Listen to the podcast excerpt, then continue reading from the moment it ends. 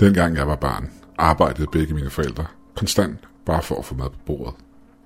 Det betyder, at vi tit måtte vende hver en mønt. Men også, at jeg ikke så mine forældre så tit, som jeg gerne ville. Det var ikke slemt.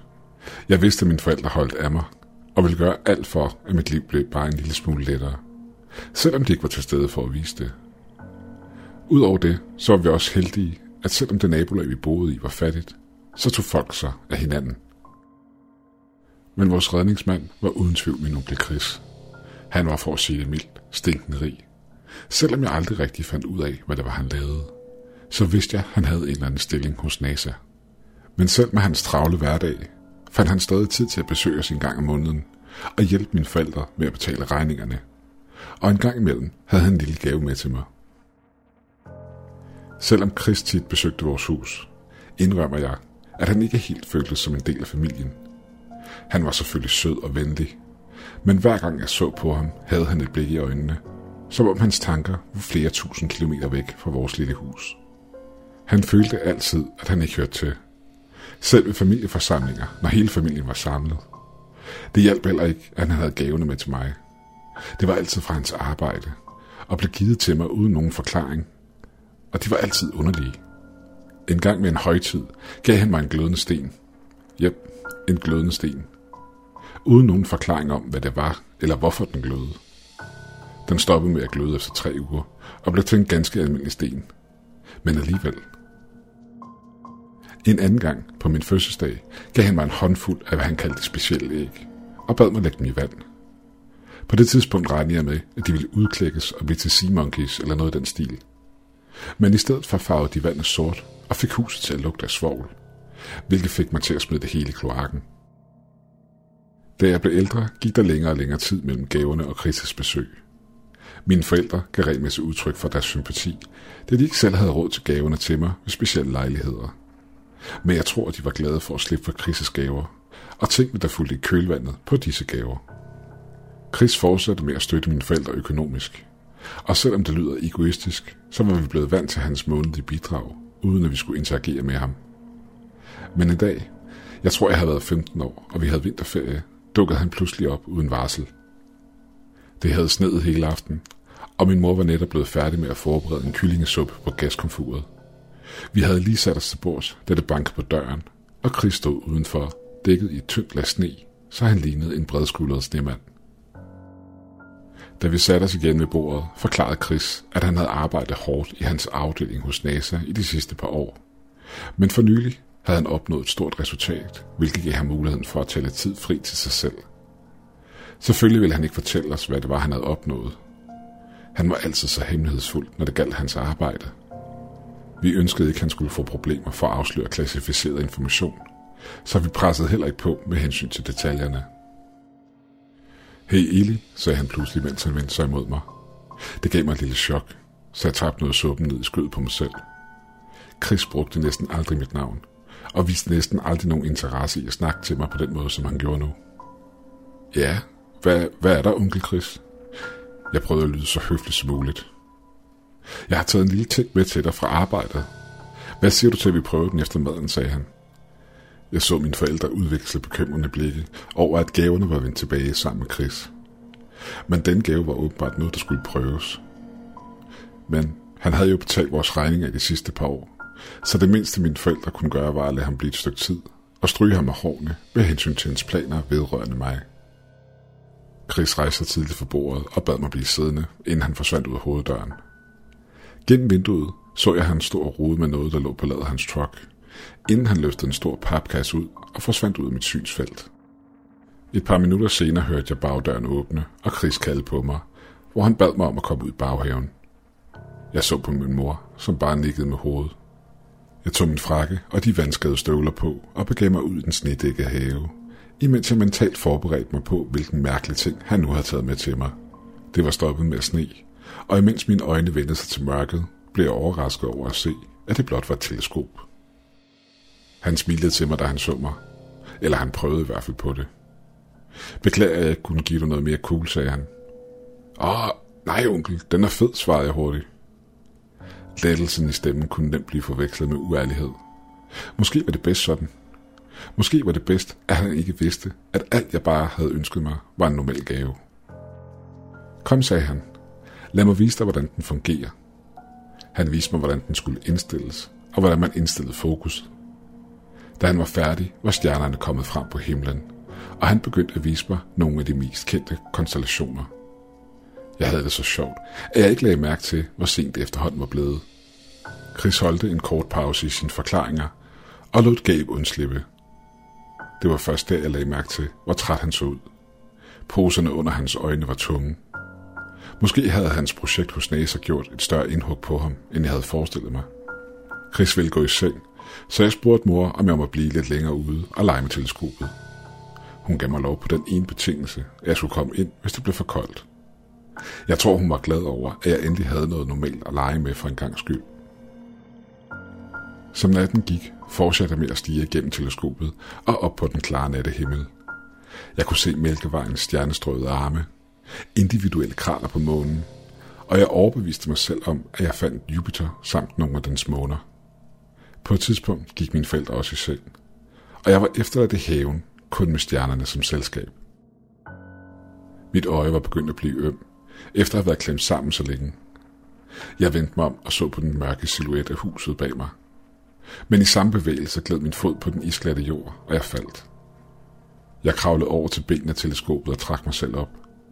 Imens jeg gjorde det, lagde jeg mærke til noget på undersiden af teleskopet. Det var en slags drejeskive. En jeg ikke havde lagt mærke til tidligere. Chris havde fortalt om alle funktionerne på teleskopet, men havde ikke fortalt om denne. Jeg knep øjnene sammen for at se, hvad der stod. Drejeskiven var sat til indstillingen, der blot hed 1. Jeg så tilbage mod huset, og i et kort øjeblik overvejede jeg at vække Chris for at spørge ham om, hvad det var. Men min nysgerrighed fik overmandet min tvivl. Det var trods alt kun et teleskop, ikke? Jeg greb fat på drejeskiven og drejede den langsomt, indtil jeg hørte et klik. Den var nu sat på indstilling nummer 2. Jeg rejste mig resten af vejen op fra jorden, og i spænding kiggede jeg ind i øjenlinsen på teleskopet for at se, hvad det var, der havde ændret sig. Da jeg kiggede, kunne jeg ikke holde et gips tilbage af forundring. Teleskopet havde peget imod månen, der nu så ud til at være så tæt på, at jeg næsten kunne røre den. Jeg kunne gennem linsen se individuelle småsten på overfladen, og jeg var sikker på, at hvis jeg kiggede nøje efter, kunne jeg tælle stjernerne på det amerikanske flag. Jeg fandt Jupiter igen, og lå højlydt, da jeg nu tydeligt kunne se den store røde plet, som planeten var så kendt for. Detaljerne, som jeg så, var fantastiske. Det kunne ikke sammenlignes med noget, der jeg havde set tidligere på aftenen, og det undrede mig, at Chris ikke havde nævnt drejeskiven tidligere, hvilket åbnede op for det ydmyge teleskops muligheder. Det gik op for mig. Måske var det ikke et ydmygt teleskop alligevel. Måske havde det noget med Chris' nyeste projekt at gøre. Chris havde aldrig været forsigtig, når det kom til hans gaver. Men han havde heller aldrig holdt nogle af gavernes features skjult for mig. Det lignede ham ikke. Jeg overbeviste mig selv om, at han sikkert bare havde glemt at fortælle mig om drejeskiven. Og jeg ikke skulle bekymre mig om det. Jeg lod hånden glide ned på skiven for at sætte den tilbage på 1. Måske skulle jeg planlægge at finde den tilfældig i morgen, og så spørge Chris om den der. Min hånd stoppede, da den mærkede, at der var endnu et hak i drejeskiven. Et, jeg ikke havde set. Jeg stod et kort øjeblik og diskuterede med mig selv om, hvad jeg skulle gøre. Det var ved at blive rigtig sent, og jeg var kold ind til benet. Hvem ved, hvilke opdagelser jeg ville gøre? Hvem ved, hvor meget af natten det ville tage? Jeg sikrede mig, at der ikke var flere hakker i skiven. Der var ikke flere, så jeg lovede mig selv, at det ville være det sidste, jeg tjekkede, inden jeg gik i seng. Jeg greb fat i skiven og drejede den. Den rokkede sig ikke. Jeg kiggede nærmere på den. Det så ud, som om der var et lille nøglehul under det tredje hak. Jeg gik ud fra, at der sad en mekanisme, som forhindrede den i at dreje. Det var vel det. Hvis jeg skulle bruge en nøgle for at dreje den, så var det sikkert ikke noget, jeg skulle rode med uden Chris. Jeg drejede skiven tilbage på 1, gabte og gik ind i huset. Huset var mørkt og stille. Mine forældre lå og sov i deres lille kammer ovenpå, og jeg skulle til at gøre det samme, da mine øjne fangede Chris, der lå på sofaen og sov. Det var der, han altid sov, når han overnattede hos os. Men ved siden af ham stod hans mappe. Den mystiske mappe, han så tit havde rodet med. Men som altid lå i bilen. Måske på grund af udmattelse havde han glemt at lægge den ud. Hvis det var sandt, så havde han også glemt at lukke den. En manila folder fangede mit øje, Jeg kunne se, at der stod Top Secret på den. Jeg mærkede mine fødder tage et par skridt frem mod den. Velvidende, at jeg nok ikke burde gøre det. Men min nysgerrighed var for stor til, at jeg kunne modstå den. Jeg satte mig på huk foran mappen, og i bunden af den så jeg noget glimte i det svage månelys. Det var en lille nøgle med teksten 3 på. Okay, tænkte jeg. Efter en mindre diskussion med mig selv. Alt du gør, er at se om nøglen passer, og så putter du den tilbage i mappen og går i seng. Hvad han ikke ved, har han ikke ondt af. Og det skader ingen. Mit hjerte hamrede, da jeg tog nøglen i lommen. Det føltes som om, jeg havde stjålet statshemmeligheder, og når som helst ville politiet springe døren og storme ind. Jeg gik ud i haven og løb over til teleskopet for at se, om den passede. Det gjorde den. Der lød et klik, og så et andet. Jeg drejede skiven først til 1, så til 2, og til sidst til 3. Det sidste hak krævede lidt mere end de 2 første. Som om det ikke var meningen, at det skulle drejes. Jeg sigtede teleskopet mod en mørk del af stjernehimlen. Bare for at give mig selv et legerum for, hvad jeg nu kunne se gennem linsen. Ingen mængde af legerum kunne forberede mig på, hvad jeg så. Da jeg kiggede igennem teleskopet, kunne jeg til at starte med ikke helt se, hvad det var, jeg kiggede på. Det var en abstrakt klump. Men da jeg rettede fokuset ind, gik det op for mig, at jeg ikke længere stod og kiggede ud i rummet. Det lignede en ørken. En grå og sandblæst ørken med høje sandbanker og en lille himmel, hvor lynene dansede imellem skyerne. Og på en af sandbankerne stod 2 skabninger. Jeg har ikke rigtig nogen ord, der kan forklare skabningernes udseende. Måske fordi jeg aldrig har set noget lignende. Det tætteste, jeg kan komme på, er, at deres hud lignede sten med sprækker og revner, men dog stadigvæk fleksibel. Deres kroppe var høje, og på hver side af dem stak 2 lange arme ud.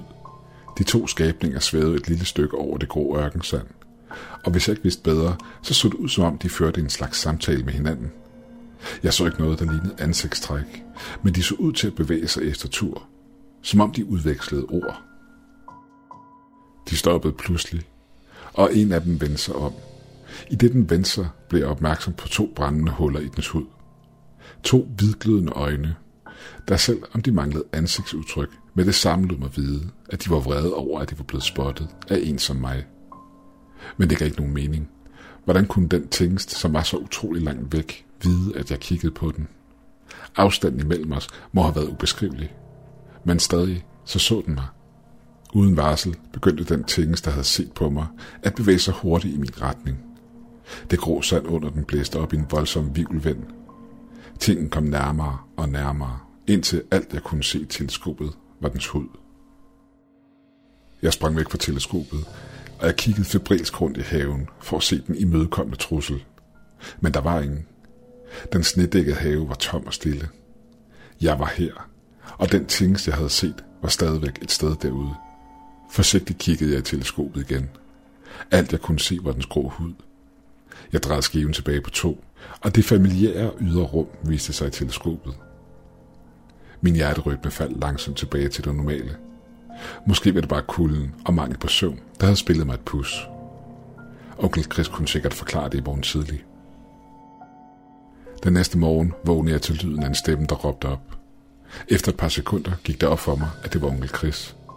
Jeg havde aldrig hørt om sådan. Så selv i min grog i morgenforvirring kunne jeg høre på ham, at noget var helt galt. Jeg stod op og gik nedenunder, hvor jeg fandt onkel Chris og mine forældre i stuen, midt i et ensidigt diskussion. Chris gik frem og tilbage, imens han mumlede om, at han manglede noget. Chris, jeg kan godt forstå, at du er oprevet, men kan du ikke fortælle os, hvad det er, du har mistet, og hvad det er, vi leder efter, sagde min mor. Det har jeg jo sagt, svarede onkel Chris snærende. Det er en lille sølvnøgle. Den var i min mappe i går, og nu er den der ikke. Jeg kunne mærke, mit hjerte sank. Shit, jeg havde aldrig lagt den tilbage igen. Der var ingen pointe i at holde det tilbage. Så jeg fortalte ham, at jeg havde taget nøglen, og hvad jeg havde brugt den til i går aftes. Jeg forventede, at han ville begynde at råbe af mig. Men det stik modsatte skete. Det så ud som om, han slappede mere af. Nu hvor han vidste, hvor nøglen var. Han kiggede på mine forældre. I 2 kunne bare tage på arbejde. De var allerede for sent på den, så de samlede deres ting sammen og tog afsted. Da de var taget afsted, vendte han sig imod mig. Vis mig præcis, hvad du gjorde i går, sagde han. Jeg ledte onkel Chris ud til teleskopet, som stadigvæk stod i haven. Jeg pegede på den lille nøgle, der stadigvæk stod i hullet, og låste det tredje hak op. Chris drejede skiven fra 1 til 3, og kiggede så igennem teleskopet. Efter et kort øjeblik så han op på mig, og med en tør stemme sagde han, I bliver nødt til at forlade stedet her. Det var historien om, hvordan vores familie blev flyttet fra et lille beskedent hus til en stor moderne landejendom. Chris forklarede aldrig, hvorfor han havde købt det nye hus til os, eller hvorfor det lå så langt væk fra vores gamle. Mine forældre var selvfølgelig glade for det nye sted, og jeg fortalte dem aldrig, hvad det var, jeg havde set den aften. Chris sendte stadig penge, men på grund af de nye muligheder, mine forældre havde fået, begyndte de at klare sig bedre, så til sidst stoppede han helt med at sende os penge. Et par år efter flyttede jeg ud, og alt var godt. Lige indtil i morges. Jeg sad og arbejdede på computeren, imens de lokale nyheder kørte i baggrunden. Jeg hørte ikke rigtig efter, hvad det var, de sagde. Men da jeg ved et tilfælde kiggede op på tv'et, så jeg et grynet og uskarpt billede blive vist på skærmen. Billedet forestillede en grålig, uformelig ting. Det burde ikke have betydet noget for mig, men det gjorde det. Jeg kunne uden tvivl genkende ting, jeg havde set dengang i min forældres baghave. Verden afbrød min tankegang. Astronomer har for nylig spottet dette objekt på vej ind i vores solsystem.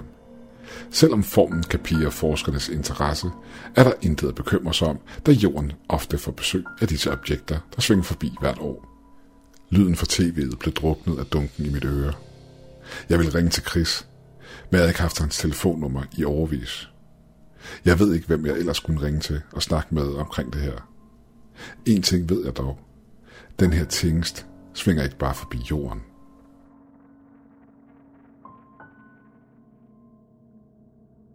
Efter jeg fortalte jer alle sammen om min onkels teleskop, og hvad jeg så igennem det, har det hjemsøgt mig. Mange af jer udviste interesse i, at jeg holdt jer opdateret omkring, hvad der efterfølgende så skete. På det tidspunkt havde jeg større ting at bekymre mig om, end at skrive om min forestående død, i stedet for at prøve at forhindre den. Men efter de sidste 24 timers begivenheder, samt det, at jeg har muligheden for at poste historien, føler jeg lidt, at jeg skylder at dele den med jer. Lad os starte fra, hvor jeg første gang hørte om nyheden om det mystiske objekts indtrængen i vores solsystem. Jeg brugte minutterne efter til at trave frem og tilbage i stuen, imens jeg prøvede at vikle min hjerne omkring situationen og hvad jeg nu skulle gøre. Hvis jeg ringede til alarmcentralen og rapporterede, at et rumvæsen var på vej mod mit hus, ville de højst sandsynligt smide mig i en gummicelle. Og det at kontakte min onkel var ikke en mulighed. Jeg skulle til at søge skjul i kælderen og håbe på det bedste, da det bankede på døren. Det viste sig, at jeg ikke behøvede at ringe til nogen alligevel. Jeg havde ikke set Chris i over 6 år, men kunne med det samme genkende manden, der havde stået sammen med mig i haven for så mange år siden. Han var skaldet og foroverbøjet. Alderen var begyndt at vise sig, men stadig var han den bredskuldrede og mystiske mand, som jeg altid havde kendt. Onkel Chris udbrød overrasket. Hvordan fandt du ud af, hvor jeg bor henne? Han kiggede på mig. Du ved sikkert allerede, hvorfor jeg har, svaret han tørt. Så jeg tror, det ligger i begge vores interesser, at vi skipper formaliteterne og bare kommer væk herfra. Han holdt en kort pause og kiggede ned på sit ur. Shit, den passerer igennem asteroidebæltet nu. Vi har kun et par timer før den er her. Burde jeg pakke en taske? Jeg kiggede tilbage ind i stuen med en vis usikkerhed. Jeg var mildest talt i en situation, hvor jeg ikke havde kontrol. Han så på mig. Ønsker du at dø, fordi du var for langsom at pakke dit undertøj? Ud i bilen nu, svarede han kort. Chris virkede grovere i hans opførsel, end hvad jeg tidligere havde oplevet ham som. Det fik mig til at undre mig over, hvad han egentlig havde lavet i al den tid, siden vi mistede kontakten, og hvordan det havde ændret ham. Min eneste mulighed var at lytte til ham og gøre, som han bad mig om. Okay, onkel Chris, lad mig lige slå. Det har vi ikke tid til, svarede han og greb fat i min arm. Selvom han nu var blevet en gammel mand, var han stadigvæk stærk, og i hans greb delvis trak han mig ud i bilen og smed mig ind på forsædet, inden jeg overhovedet nåede at få lukket hoveddøren. Flere af mine naboer gik rundt i deres forhaver, hvor de slog græs. De sendte mig nogle undrende blikke, da de så en fremmed mand slæbe mig hen til bilen. Jeg sendte dem et kort smil, blot for at de skulle blive bekymrede og ringe efter politiet. Jeg havde i hvert fald ikke brug for flere ting, som kom efter mig. Chris kørte som sindssyg igennem gaderne, og det var først, da vi ramte motorvejen, og omgivelserne skiftede til marker og landbrug, at jeg gav mig selv lov til at slappe lidt af og løsne mit greb om sædet, og sige noget til manden, der mere eller mindre havde kidnappet mig. Så jeg går ud fra, at du vil fortælle mig om den tingest. Efter et kort øjeblik i stilhed tænkte jeg, at Chris ikke havde hørt mig, eller han ikke vidste, hvad jeg refererede til, når jeg snakkede om tingsen. Jeg skulle lige til at uddybe mit spørgsmål, da hans kropssprog viste, at han udmærket godt vidste, hvad det var, jeg sad og snakkede om. Han brød sig bare ikke om at snakke om det. Han sukkede dybt, inden han talte. Den kommer fra en lille planet, cirka 500 lysår fra jorden. Det er dens udgangspunkt. Men det har du allerede sikkert regnet ud. Den har været på vej i over 6 år, hvilket betyder, at dens topfart overstiger lysets hastighed. Men som alle objekter i rummet, er den nødt til at sætte farten ned, inden den ankommer til sit mål. Hvilket betyder, at den har nedsat sin fart drastisk, siden den ankom til vores solsystem. Det køber os lidt tid til at få dig til et sikkert sted. Men jo mere du spørger, og jo mere du kæmper imod, jo mindre tid har vi. For min egen og Chris' skyld respekterede jeg hans ønske, og spurgte ikke mere ind til vores situation under køreturen. I stedet kiggede jeg op på himlen og tænkte på, om skabningen nu var i kredsløb omkring jorden. Efter hvad der virkede som timers kørsel igennem landlige områder, drejede Chris ind på en lille landevej og ned ad en endnu mindre grusvej, indtil vi ankom til noget, der mest af alt mindede om et fæsel, end noget, der var relateret til NASA. En grå og kedelig betonbygning, uden vinduer og omringet af et metalhegn kom til syne. Jeg ønskede desperat at spørge Chris om, hvad det var for et sted, men forholdt mig stille, indtil bilen holdt stille, og han vendte sig imod mig og begyndte at tale. Eli, jeg var skødesløs. Det indrømmer jeg nu. Jeg skulle ikke have givet dig teleskopet. Det hele er min skyld, og jeg undskylder mange gange. Jeg var mundlam i et kort øjeblik. Dels fordi han undskyldte over for at have været så ansvarsløs, men også fordi han valgte at gøre det nu. Det er okay, onkel Chris. Det er delvis også min skyld. Jeg var dum, og jeg skulle ikke have taget din nøgle. Men jeg tilgiver dig. Godt, svarede han. Lad os komme ud af bilen. Vi løb over gruset og hen til indgangen, der så ud til at blive bevogtet af 2 bevæbnede vagter. Siden hvornår har NASA bevæbnede vagter, tænkte jeg kort. Min hukommelse er en smule sløret med hensyn til, hvad der skete efterfølgende. Men jeg ved, vi løb forbi en masse bevæbnede vagter, folk i laboratoriejakker og en masse ukendte maskiner, inden vi stillede os ind i elevatoren og kørte ned. Elevatorturen føltes som en evighed. Jeg valgte at forholde mig stille. Men igen, hvad var der også at sige på det tidspunkt? Heldigvis, da vi nåede bunden og døren åbnede, var der en til at bryde den lange stilhed. En lav mand med briller og en hvid laboratoriejakke stod i den lange betongang, vi kom ud i. Da han fik øje på os, lyste hans ansigt op. Chris, udbrød han. Lang tid siden. Han gik over mod min onkel og gav ham hånden. Du må være Eli. Du kan kalde mig Dr. Ruth. Jeg har hørt masser om dig. Det vil godt, svarede jeg, imens jeg tvang et smil frem. Vi har tracket din position de sidste 6 år, forklarede Chris. Ikke på en creepy måde. Vi har blot brug for at vide, hvor du var henne, så vi kunne få dig i sikkerhed, når tiden kom. Bunkeren, du står i, er designet af Dr. Ruth, og burde være nok til at modstå tingsen. Dr. Ruth nikkede. Der er på ingen måde, hvorpå klumpen kan overvinde stedets konstruktioner. Klumpen, spurgte jeg undrende. Jeg så Chris rulle med øjnene. Det er hans øgenavn til tingsen, svarede han kort. Bare lad som ingenting. Han finder altid på sådan noget. Men han har dog ret, svarede jeg med et smil på læben, i et forsøg på at skyde lidt humor ind i situationen. Du er i hvert fald i sikkerhed nu, sagde Dr. Ruth. Men vi har dog stadig lidt tid, inden tingsen kommer på besøg. I mellemtiden vil jeg gerne vise dig noget. Jeg kiggede på Chris, som nikkede, og vi begav os ned gennem den lange betontunnel. Af en bunker at være, var den større, end jeg forestillede mig. Især når man tænker på, at den kun var bygget til at beskytte én person. Det virkede til at være en helt ny etage, vi kom ned på, med mange døre og kurvede metalvægge, der ledte os Gud ved hvorhen. Endelig stoppede Dr. Ruth foran en bestemt dør for enden af tunnelen. Han vendte sig imod os. Jeg burde nok nævne, at alt det du ser her er top secret. Ikke engang toppersonalet hos NASA ved, at dette sted findes. Så jeg blev nødt til at tage din telefon, plus at du skal give mig dit ord på, at du ikke fortæller nogen om stedet her. Selvfølgelig, svarede jeg, imens jeg rakte ham min telefon. Det var et lille offer i forhold til at være et sted, hvor tingsen ikke kunne få fat på mig. Doktoren smilede til mig, imens han lagde min telefon i lommen. Dine forældre har fået besked om, at du er indisponibel, men har fået at vide, at du er på forretningsrejse. Bare så de ikke prøver på at kontakte dig, imens det her det står på. Dr. Ruth trykkede nogle koder ind i metaldørens lås og åbnede den op. Han genade sig, inden han selv gik ind og lukkede døren bag sig. Rummet, vi trådte ind i, var højt til loftet, og virkede til at strække sig langt ud over bunkerens grænse. Men det var ikke det, der fangede mit blik. Det var mere det, der stod i centret af rummet. Stablet fra gulv til loft stod en masse papkasser stablet op. Hvad er der i dem, spurgte jeg. Dr. Ruth gik forbi mig og hen til bunken af stablede papkasser. Han rakte ud efter en af kasserne, der stod for sig selv ved siden af stablen. Med en overraskende kraft rev han hul på kassen, og dens indhold faldt ud på gulvet. Ser det bekendt ud, spurgte han. Jeg gjorde store øjne, da jeg så indholdet. Den var skilt fra hinanden, men jeg kunne stadig genkende dele af teleskopet. Eller, det var ikke mit teleskop, men en nøjagtig kopi af det, som Chris havde givet mig. Indeholdte alle kasserne virkelig et af disse teleskoper? Chris trådte længere ind i rummet bag mig med sine hænder i lommen. Dr. Ruth var min partner i en del år. Vi arbejdede begge på at designe teleskopet, så vi kunne studere verdener flere lysår fra jorden. Jeg stod for det meste for fremstillingen af komponenter, hvorimod Dr. Ruth var hjernen bag selve projektet. Han er faktisk den eneste person, der ved, hvordan det hele fungerer. Jeg kiggede op på de mange papkasser, der indeholdt teleskoperne. Jeg forstod det ikke. Hvorfor blev I ved med at lave så mange, spurgte jeg. Var det første ikke for farligt til at have liggende? Det jeg spurgte mig selv om i mange år, kunne jeg høre Chris mumle lavt.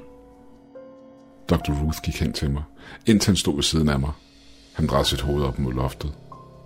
Svaret på det er meget simpelt.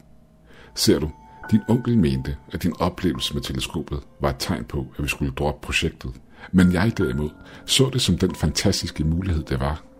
Vi havde haft planeten under observation i lang tid, inden din onkel gav dig teleskopet. Men du var den første til at få et glimt af planetens indfødte liv. Jeg var vel blot heldig, svarede jeg, selvom jeg inderst inden ønskede, at jeg ikke havde set den. Der findes ikke helt, klukkede Dr. Ruth. Det her er fremtiden. Menneskets fremtid. Jeg er sikker på, at du har hørt udtrykket, et angreb er det bedste forsvar. Det gælder både i vores verden og derude. Nu kan vi endelig observere trusler fra en lang afstand. Menneskeheden har et trumfkort, inden katastrofen indtræffer. Vi kan endelig indtage universet som vores domæne og knuse enhver modstand, vi måtte møde. Modstand, spurgte jeg med løftet øjenbryn. Det Dr. Ruth sagde gav mindre og mindre mening. Men tingen, jeg så, angreb mig. Samtalen blev afbrudt af et gult neonlys, der blinkede. Små stykker plast og beton regnede ned fra loftet. Jeg svor på, at jeg langt væk kunne høre et skrig. Shit, den er her, udbrød Chris. Vi må tilbage i bunkeren nu. Dr. Ruth rørte sig ikke ud af stedet. Ruth, råbte Chris. Chris løb over til døren og prøvede at tvinge den op. Uden held. Den var låst, og vi var på den forkerte side af den. Mit hjerte begyndte at hamre i brystet på mig, da det gik op for mig, at vi befandt os i en atriumgård. Det perfekte sted for tvingelsen at crashe igennem og ned til os. Havde Dr. Ruth planlagt det her? Hvorfor ville han have tænkt til at finde os i det samme rum, uden mulighed for at slippe væk? Vi kunne høre den nu. En lyd, der stadig får mit blod til at fryse til is, når jeg tænker på den. Lyden af flere lag stål og beton, der blev knust under en umenneskelig styrke, der tvang sig ned gennem komplekset. Ned til, hvor vi stod. Eli, hjælp mig med døren, råbte Chris i desperation. Jeg løb over for at hjælpe ham, og i det jeg løb forbi Dr. Ruth, så jeg hans ansigtsudtryk. Han stod og smilede på en forstyrrende og en creepy måde. Jeg nåede aldrig hen til døren. Loftet over os blev brudt og sendte en chokbølge gennem rummet, hvilket fik mig til at vælte om. Jeg fik et kort glimt af tingsen, der hurtigt, men graciøst skulle ned og landede på gulvet. Tårnen af de nedpakkede teleskoper væltede, og glas fløj rundt i rummet. Jeg hævede armen for at værne mig selv mod glaskårene, og da det hele var overstået, sænkede jeg min arm og så noget, jeg aldrig havde ønsket at se. Tingsten var omkring 3 meter høj, og den stenagtige hud så ud til at udskille en slags damp. Den svævede et stykke over gulvet. Den stod kort og observerede os, som jeg havde observeret den for så mange år siden. Pludselig kastede den sig det sidste stykke ned på gulvet, og stykkerne af de mange teleskoper blev knust til endnu mindre stykker. Den rejste sig langsomt op og fortsatte med at knuse teleskoperne. Igen og igen kastede den sig imod stumperne, indtil de var blevet malet til støv. Da den endelig stoppede, stod den bare og kiggede på os. Fascinerende, hørte jeg Dr. Ruth mumle bag mig. Den gik efter teleskoperne, som havde observeret den. Det betyder ikke så meget. Jeg kan altid lave nogle flere. Jeg så på Chris med et vantro blik i øjnene. Selv ikke han vidste, hvad der foregik. Det, der skete lige nu, var ikke en del af planen. Vi fik kort øjenkontakt med hinanden, da det gik op for ham, at jeg stadigvæk var i live. Og det fik ham til at komme ud af trancen, han var i. Ruth, dit svin, skreg min onkel. Hvad fanden er det, du prøver på her? Dr. Ruth vendte sig om, og med en utrolig rolig stemme svarede han. Jeg tester Chris. Det er vores job her, ikke? Det har det altid været, og det her er blot endnu en test. Vi er her for at få en forståelse af disse skabninger, og hvordan vi kan ødelægge dem. Ødelæggelsen er den eneste sande vej mod fremskridtet, og fremskridt kræver ofre. Et villigt tab. Et villigt tab. Han snakkede om mig. Min onkel så rasende ud, men han var udkørt, kunne jeg se. Han havde arbejdet non-stop for at forberede det sted til mig, og nu var det hele spildt. Han rettede sig op og sagde med en lav, dyb stemme, din plan, Ruth, inkluderer den at låse sig selv inde med det villige tab. Med mindre den tinges lader dig gå, så er det præcis, hvad du har gjort. Dr. Ruth grinede manisk højt. Selvfølgelig kan jeg forlade stedet. Jeg skal blot vente på det rette tidspunkt. Nu da den har ødelagt tingen med evnen til at se den, så vil den ødelægge personen, der så den til at starte med.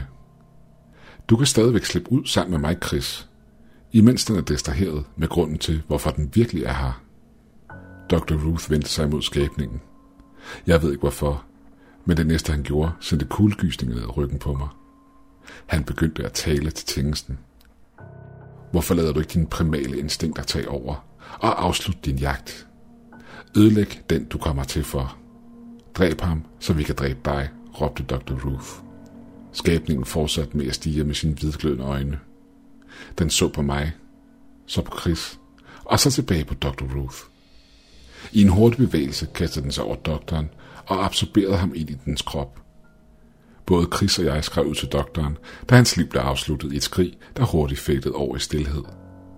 Mine ben blev til gummi, og jeg kunne ikke længere holde mig oprejst. Jeg følte mig som et bytte, der var trængt op i en krog, uden mulighed for at undslippe. Imens kom skabningen tættere og tættere på.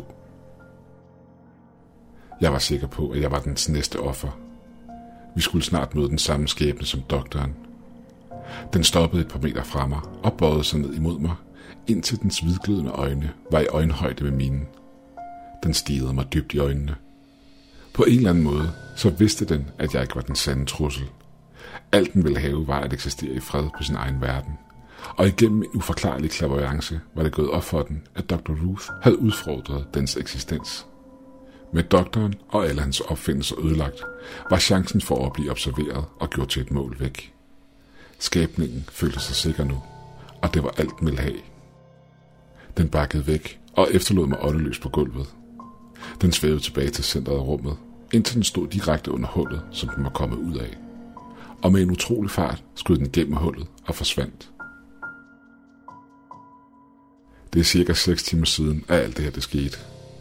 Chris og jeg blev behandlet for vores skader, og han kørte mig efterfølgende tilbage til mit hus. Jeg ved, jeg lovede ikke at poste noget information omkring bunkeren, og hvad jeg havde været vidne til. Jeg ved også, at hvis nogen fra Chris' afdeling ser det her, så vil det blive taget ned omgående.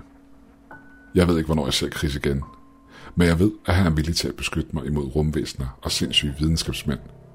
Så hvis de sender en lejemorder efter mig, burde det ikke være noget problem for Chris at træde til igen.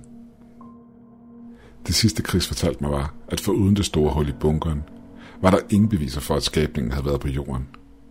Der var ikke engang beviser for, at den havde trængt igennem atmosfæren, hvilket nok også er det bedste. Hvis jeg har lært én ting af den her oplevelse, så er det, at der ude i universet findes ting, der bare ønsker at leve i fred. Og så længe du lader dem være, sker der intet med dig eller din verden. Men blander du dig, så er du hermed advaret.